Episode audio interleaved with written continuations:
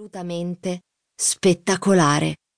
Su una scala da 1 a 10 avrebbe ottenuto un 100. Per qualche istante non potei fare altro che fissarlo, mentre lo stomaco mi si annodava e il battito accelerava paurosamente. Quell'uomo era maledettamente attraente e a giudicare dal sorrisetto sornione che aveva sul volto, non era sicuramente il tipo di ragazzo da far conoscere ai genitori. Era alto, mi superava almeno di tutta la testa. Doveva sfiorare il metro e novanta.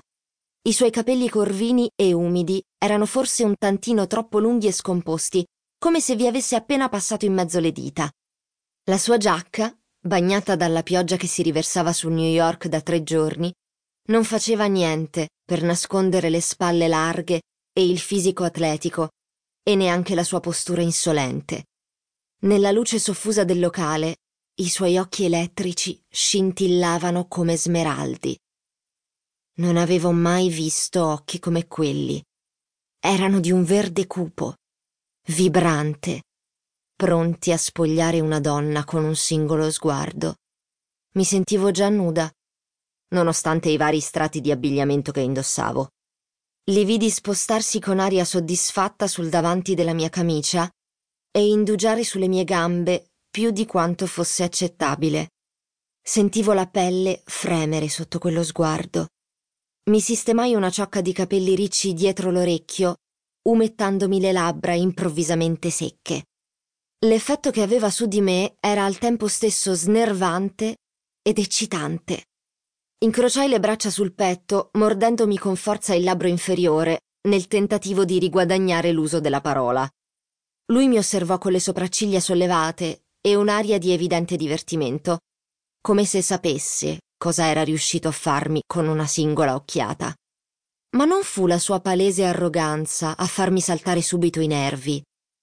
Fu il modo in cui la sua mano aperta indugiò in modo intimo sulle mie reni, come se avesse già accarezzato in precedenza quel punto, come se gli appartenesse.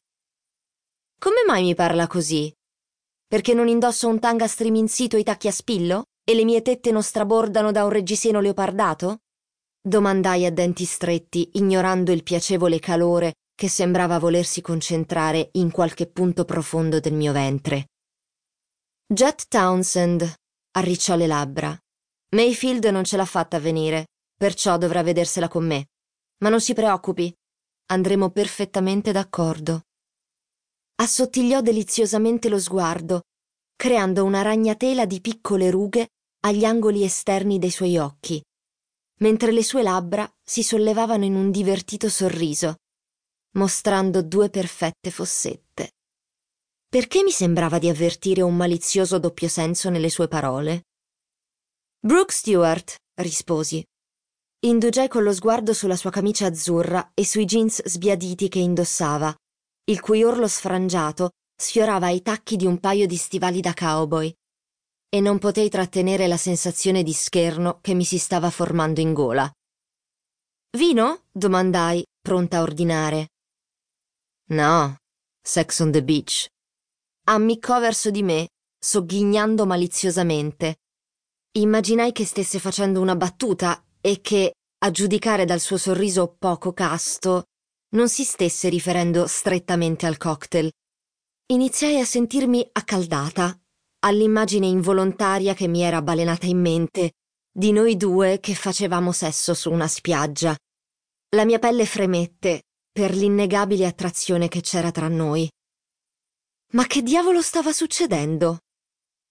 Mi costrinsi a distogliere lo sguardo dalla sua figura, nella speranza che quella violenta sensazione non fosse altro che la mia immaginazione. Dunque, Brooke, parlami di te, si piegò in avanti, lanciandomi un proditorio quanto affascinante sorriso. Inspirai seccamente, d'un tratto infuriata. Come osava darmi del tu e chiamarmi per nome? E soprattutto, come osava farlo in modo tanto sexy? Posso ricordarle che questo è un appuntamento di lavoro e non un'uscita tra amici? Lui inarcò le sopracciglia. Perché? Vuoi un appuntamento per uscire? Cosa?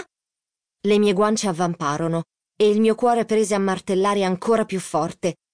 non era questo che intendevo. Io. I suoi occhi scintillarono di divertimento. A quanto pare ti piace quello che vedi. E anche per me è così, quindi. Si strinse nelle spalle senza concludere la frase, lasciando il resto alla mia immaginazione. Odiavo gli uomini attraenti, in particolare quelli che erano perfettamente consapevoli del loro fascino. Si fidi, non è niente che non abbia già visto. La mia bugia sembrò ridicola, e lui lo sapeva. Riuscivo a vederlo nel suo sorrisetto irritante, compiaciuto e tuttavia splendido. Iniziai a sentirmi sempre più infuriata Quel nostro incontro doveva essere un iniziale tentativo di scoprire se le nostre due compagnie potessero prendere in considerazione una possibile partnership. Il fatto che la Mayfield Realties avesse mandato qualcuno che non era neanche in grado di vestirsi nel modo appropriato per l'occasione era ridicolo. Perché mai Mayfield voleva essere rappresentato da un uomo che mancava chiaramente di qualsiasi conoscenza di ciò che era anche solo lontanamente accettabile nel trattare con un potenziale socio in affari? O forse a Mayfield non interessava la nostra collaborazione e quello era il suo modo per dirmi di andare al diavolo.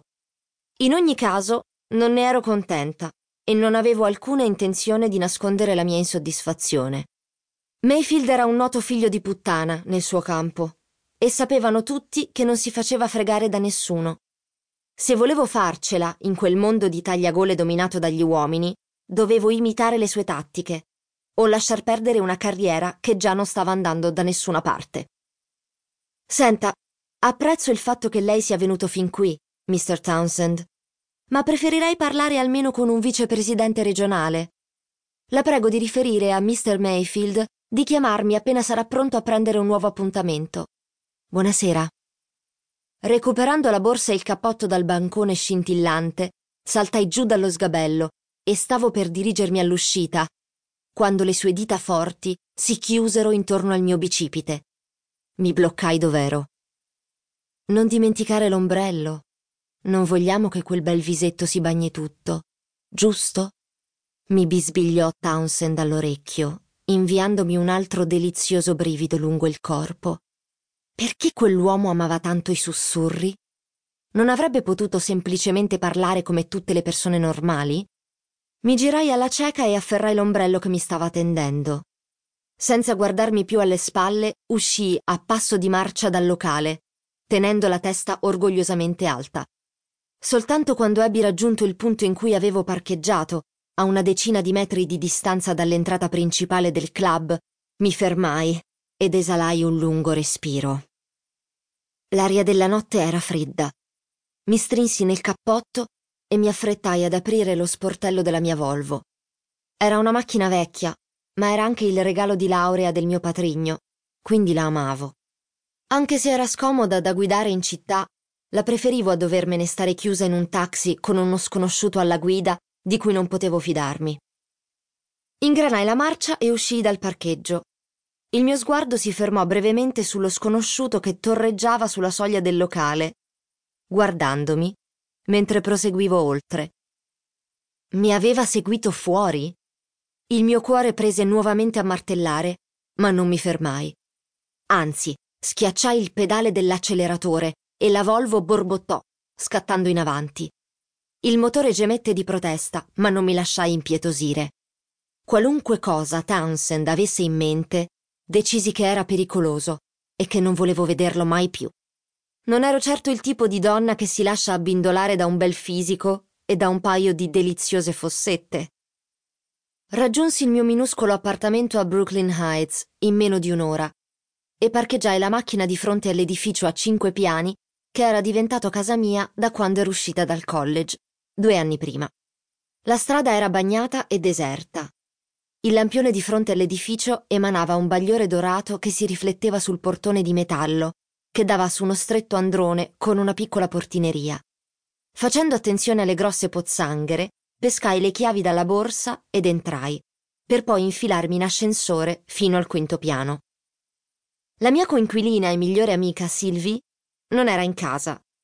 Da quando era riuscita a ottenere l'impiego nel settore degli investimenti che aveva sempre sognato, A stento riusciva a rincasare prima.